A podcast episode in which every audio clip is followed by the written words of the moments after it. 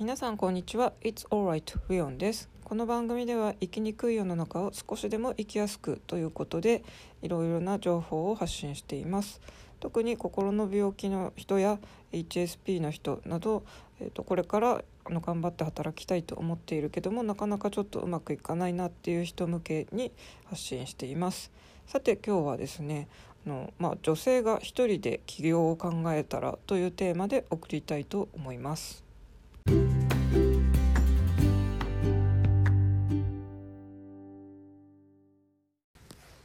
起業なんですけども女性が取り掛かりやすいのっていうのはこう自宅で開業するお教室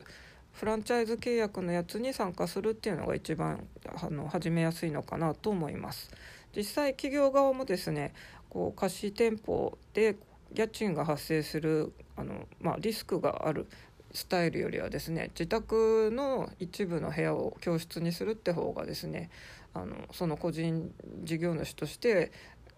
あの教室を開いた人が続けやすいということで多分これ本当にウィンウィン主婦の人で仕事したい家で自由に時間を使いたいっていう人にとってと企業のその安定したこう働き手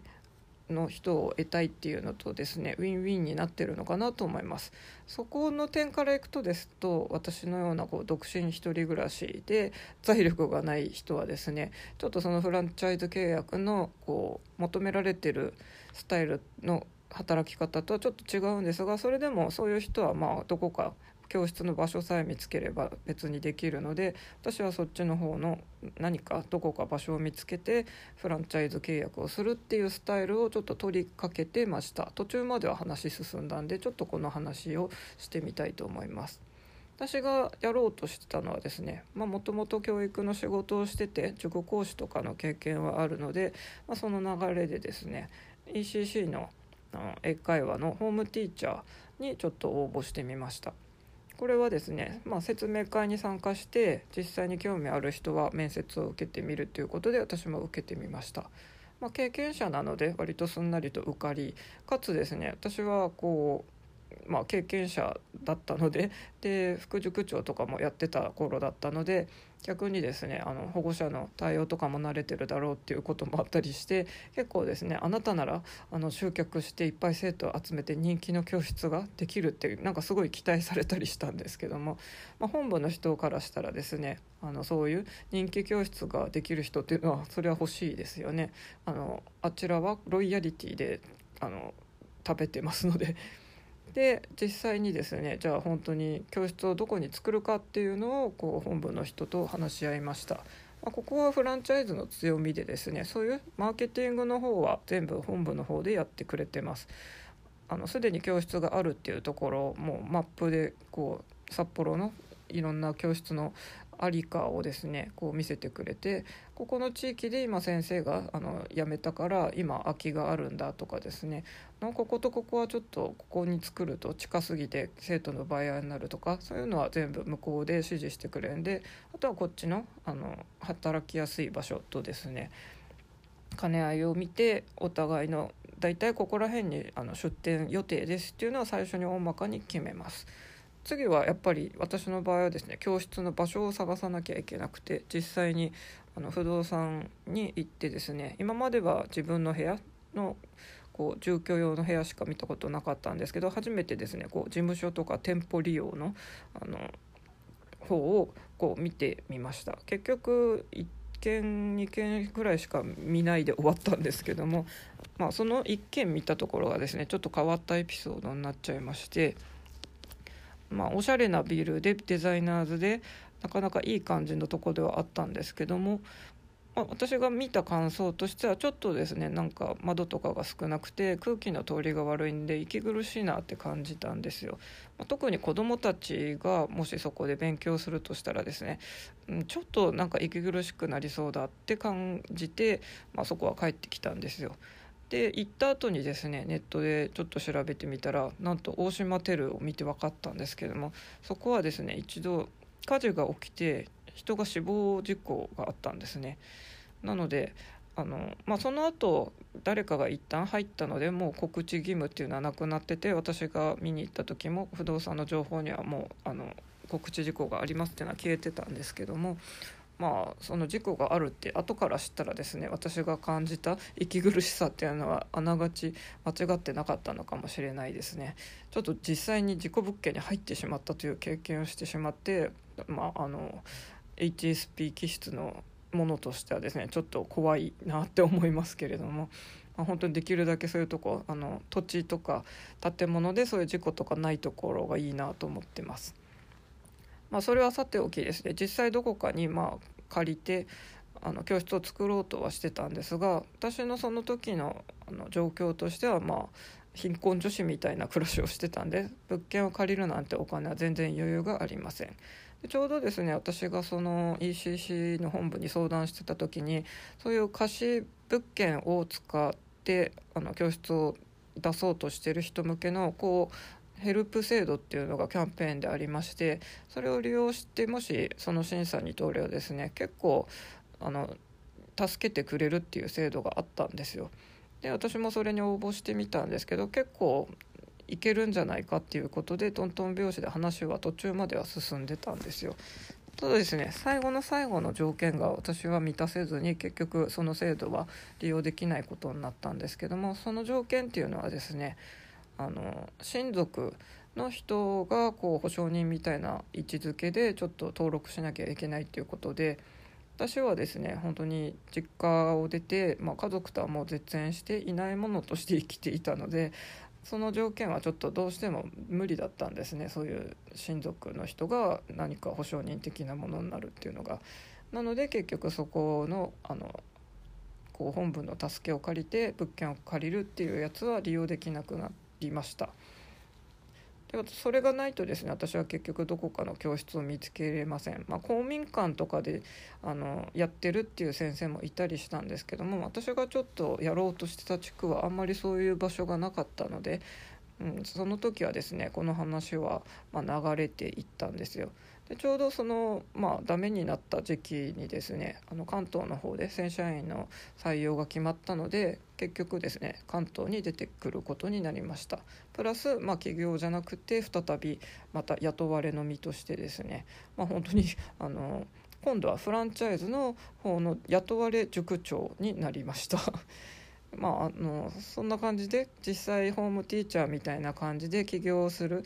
内情を知ったっていうのとあとは、まあ、フランチャイズのこう雇われ店長として実際に勤めてたって勤務もあって、まあ、フランチャイズは実際自分でお金を出してるわけじゃないですけど体験はしてます。私個人としてはですねフランチャイズはその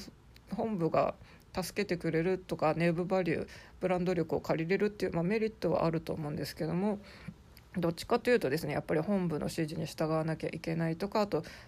何が一番困るのかというとロイヤリティですね。どうしても売り上げの一部をですね本部に、まあ、言葉悪いんですけど吸い取られていくんでそこがですねやっぱりネックになるんですよ。私だったらそれだったらあの自分で一から全部やりたいなって思ってるタイプでした。で私のピアノ仲間の友達もですね以前公文のお教室を開いてたっていう人がいます。で彼女もやっぱりですね、まあ、契約ってこういうの2年間ぐらいって UCC も公文もあるみたいなんですけども、まあ、その一番短い期間をやり終えてもうすぐにあの辞めたって言ってました。で彼女もやっぱりロイヤリティがね高すぎるからやってらんないと思ったっていうことでその彼女は今普通にですね本当に一から自分でバリバリあの自宅会議をしてですね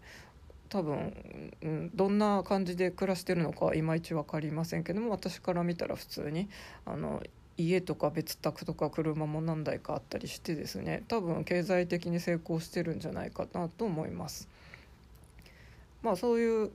フランチャイズはいいところも悪いところもあるんですけども利用できる人はまあ利用して享受すればいいと思うんですが私は気質的にもですね本当にそういうなんか決まりきったものに従えみたいのが多分どうしても我慢できなくなっていつもですねダメになるパターンなんでそれだったら本当に全部一から自分でやった方がいいのかなっていうのをこの経験で感じました。先ほどはですねこう個人事業主として一応フランチャイズ契約を結びながら、まあ、講師もやるというですねこう主婦が一番取り掛かりやすい自宅で教室っていうパターンが多いフランチャイズの形式のこう起業の仕方っていうのをちょっと体験談を話してみたんですがもう一つですね私は雇われ塾長としてまたまたフランチャイズの塾であの運営をしてたことがあるんでちょっとそっちの方にも触れたいと思います。で大手の塾はあの個別指導塾は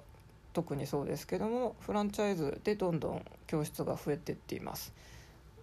もともとはですねオーナーがこう教室を作りますよということで、まあ、ある程度の教室開業の資金を出してですねその代わりそのブランド塾のブランドの看板を分けてもらいます。でまる塾っていう、まあ、CM とかもしてるとことかでその本部の力を利用しつつ、まあ、お金は経営する人が出すということで、まあ、この経営者と実際塾長が同じ人たちは、まあ、自分の塾になるわけでかなり自由度は効くと思うんですけども、まあ、そのオーナーは実際に塾運営をせずにですね新たに塾長を雇って、まあ、お金は出すから塾長を雇ってその人が塾運営してねっていうパターンもあります。私はそっちの方のあの雇われ塾長の方をやってました。まあ、この立場はですねほぼま中間管理職と同じで本部とオーナーの指示もありますし、まあ、アルバイト講師とかの、まあ、下からのこういろいろこうしてほしいんだっていう要求も出たりしてですね正直本当に板挟みになります。なおかつですね個別指導塾っていうのはある程度生徒の数を集めていかないとですね塾の運営が成り立ちません。なので、まあ、集客率にいつも追われつつですねであの生徒のその指導料毎月上がってくるやつですけどもそれはあの計上した後に絶対本部にロイヤリティを払わなきゃいけないんでやっぱりその割合っていうのは大きいんですよね。でそれを払っていくのであのそこの折り合いも売り上げとしてつけていかなきゃいけないのでなかなかですねあの講師一本の仕事とその塾運営どっちが向いてるのかって言ったら私は多分指導の方が向いてるのかなと思います。結局塾ののトップに立つにはですねあの全然勉強を教える指導力が必要ってことはなくてそれよりも何よりもやっぱり営業とかの力が必要になります。ただですね私は塾を運営する人はですねその営業の力だけしか持ってなくて教育のことを何も分かってないっていう人はちょっとあんまり好きじゃないですねやっぱりその人自身が教える力量がないとですねあのその勉強の流れとか学校の行事の流れとかですね受験の制度とか分からない人が塾運営してるっていうのはちょっと私は好きじゃないですね。まあ、そういう感じでフランチャイズはですね、まあ、雇われのそういう店長とか塾長になるパターンもありますがそれは結構辛いっていうのは多分コンビニエンスストアのあの最近今話題になっているこう割と劣悪な環境で働かされるよみたいな感じのやつを見てたらですね結構大変なのかなと思います。だからといってですねお教室タイプの方が楽なのかっていうとそれはまた違うと思いますね。こっちは本当に結構本部の助けはあってもですね最終的に個人事業主なので本当に集客とかはほぼやっぱり自分の力でやっていかなきゃいけません。生徒が集まらないとですね本当に売り上げにはならないんで全然あの生活の足しにもならないお金ぐらいしか集まらずにすぐに廃業する人もやっぱりいると思います。でまあペナルティみたいのもあるんですよね。あの初めてそのフランチャイズのやっぱり看板を本部も貸すわけですから多分2年なら2年とかですぐに辞めた人はですね結構なペナルティ金っていうのも払うのもあるんで私はそこも嫌だったんですよね そのフランチャイズで参加すると。なので、うん、どっちもまあ、経験というか1個はまあ教室結局自分では開きませんでしたが途中まで参加してみたりしてであとは雇われの方のそういうあの店長クラスの立場にいて中を運営してましたけどもまあ人の向き不向きってありますけどもそういう出来上がった箱の中で自分の力を発揮するのかそれとももう私だったらですね 塾はやるんだったら個人でやりたいですね別にもうあのどういう流れで教えるとかは一応ノウハウは自分であるのであとは本当に箱を借りるお金があればですねそれだったら自分でやりたい気もしますけどもね。話は個人事業主として教室を開くという方のフランチャイズの話に戻っていきたいと思います。9.5割はですね、まあ、女性でしたねやっぱりそういう自宅開業みたいな感じであとですね多分最初は本当に生徒が集まんない時は売り上げって上がんないと思うんですよ。そういう時に私のような独身で1人しか働き手がいない人がですねそれのみを働きで稼ごうとすると多分本当に生活ができないと思うんですよ。そういう経済的な面も考えてもやっぱりですね主婦の人だとこう旦那さんが普通稼いでると思いますのでまあプラス家計の足しにでゆくゆくはまあきちんと売り上げをきっちり立てれるようになればいいんですけども、まあ、そこまで育て上げることができるかは本当にその人の力量で、まあ、そこは結構やっぱり難しいんですよね。女性ってこう人に物を教えるとかの仕事は好きですしやっぱり得意だと思うんですけどもどうしてもですね生徒を集めるっていうのは営業面があの強いんですけども教える仕事をする人ってそっちが意外と苦手なんですよね多分私もそっちの方に入ると思うんですけどもやっぱりこういろんなあの宣伝活動をうまく利用していかないと生徒は集まらないので最初は本当に結構大変じゃないかなと思います。で当然ですね本部で研修がきっちりあるわけですけども多分 ECC はかなりあの英語講師としてのあのスキルを磨くのは他のところより厳しいんじゃないかなと思います。結構な内容をですね短期間で覚えていかなきゃいけないのでなかなかそれについていけないっていう人もいるっていう話も聞いたりはします。あとはですねそちらの教室運営の方のきちんとしたノウハウも一応きちんと研修で学ぶことができます。私はですね、まあ、他の人にすでに雇われのみであのそこの塾の内部で ECC のその教室を開くっていうそっちの方で研修参加できてたんですけども後の仲間はですねまあやっぱり8割9割の人はそういう自分で教室をすでに開くよっていう風な個人事業主としてやるよっていう人が集まってました。でですねまあ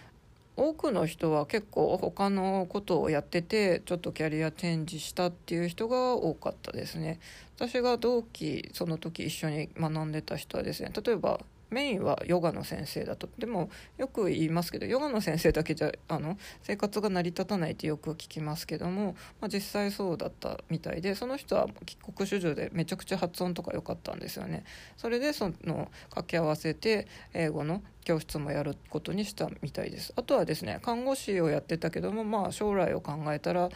多分あの体がきつくなってくるんでそういう教室でできることを探してて選んだっていう人からですね、まあ、あの過去学校の先生だったっていう人とかあとは他の習字の先生やってたんで英語のあの教える力もつけてよりその教室を広げたいって人とかですね本当にいろんな人がいました。まあ、ただですね内情をちょっと暴露するとまあ一応面接であのその講師のスキルがあるかどうかっていうのは各それぞれ全国のですね本部でここ本部のいろんな各教室で面接を受けて上がってはくるんですけども正直ですねフランチャイズのその教室を広めたい本部としてはですね、まあ、英語のスキルっていうよりもとりあえず本当にそういう個人事業主いっぱい教室を作りたいわけですよ。だからですねあの英語の研修をしてるとですね正直中学生レベルの文法も身についてないような先生としてこれどうなのっていう人も本当にですね一部ですけど混じってたりしました。なのでそういう人はもし教室を開いてうまく集客できて流行るあの教室を作れるかもしれないんですけども、まあ、英語のスキルとしてどうなの人に教えるレベルにあるのかっていうとちょっとはてなっていう人もいたりもします。なのでですね逆にあのこれを聞いてる人でお子さんをこうそういうホームティーチャーとかに預けようとしたらですね本当にまあその先生のスキルっていうのはきちんと確認した方がいいと思います。まあ、ずっと教育の仕事をやってたとかきちんと勉強してるっていう人ならいいと思うんですけどもそういう他のことをやってたけども、まあ、収入のことを考えて掛け合わせるんだみたいな人はですね正直英語が得意っていうわけでもないけどなんとなくやってみてよっていう人もいるんでそういう人だとですねちょっとスキルが足りない人もいるんじゃないかなと思います。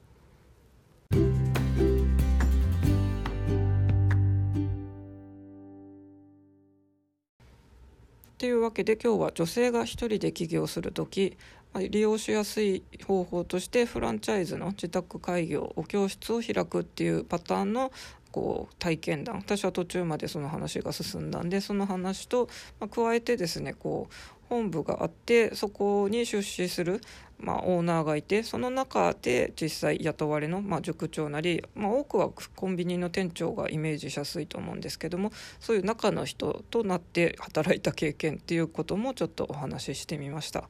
まあ、こう話しただけでも結構いろいろな経験してきたのかなと思うんですけども多分働き方っていうのを考えた時に起業っていうのを思いつかないとこの個人事業主になる、まあ、個人事業主って言ってもですね完全に1人でやるパターンとこのフランチャイズの制度を利用してまあ看板を借りるってパターンもありますしいろいろあると思います。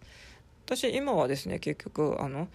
まあ、ゼロから自分で始めるっていう方の契約書とかも全部自分で作ってですね、まあ、契約を結んでいるパターンをやってるんですけども本当にですね契約書とかもやっぱりすごい字とか細かくてですね文言とかも難しかったりしてやっぱり1から、まあ、0から自分でやるっていうのはなかなか大変だなっていう経験はしましたが逆にですね本当にあの支払いのそういう値段決めとか全部ですね、まあ、自分で決めれる。で自分にある程度有利に設定できるっていうのもあるのでそこは本当にですね苦労する分、まあ、ある程度自由が利くっていうので本当に世の中何事もですね陰と陽プラスとマイナスということでですね必ず両面あるんですよね。なのでフランチャイズとかを利用してあの独立開業してみるのもいいと思いますし全くそれとは別にですね一人個人で始めてみるっていうのもいいと思います。何にせよですね本当に生きにくいって感じてる人は自分が働きやすい働き方であの力を発揮してほしいし私も自分の持ってる特性を生かして働きたいと思ってるのでこういろいろですねそういうキャリアデザインとかのことも学びつつですねあのこういうフランチャイズとかのあの制度にも乗っかってみたりとかしながら本当に模索してなんとか日々もがいてですね本当にストラグルですけども生きております。大丈夫だよ大丈夫あなたはここにいるだけでいいんですからねというわけで今日もお別れしたいと思います。それではまた。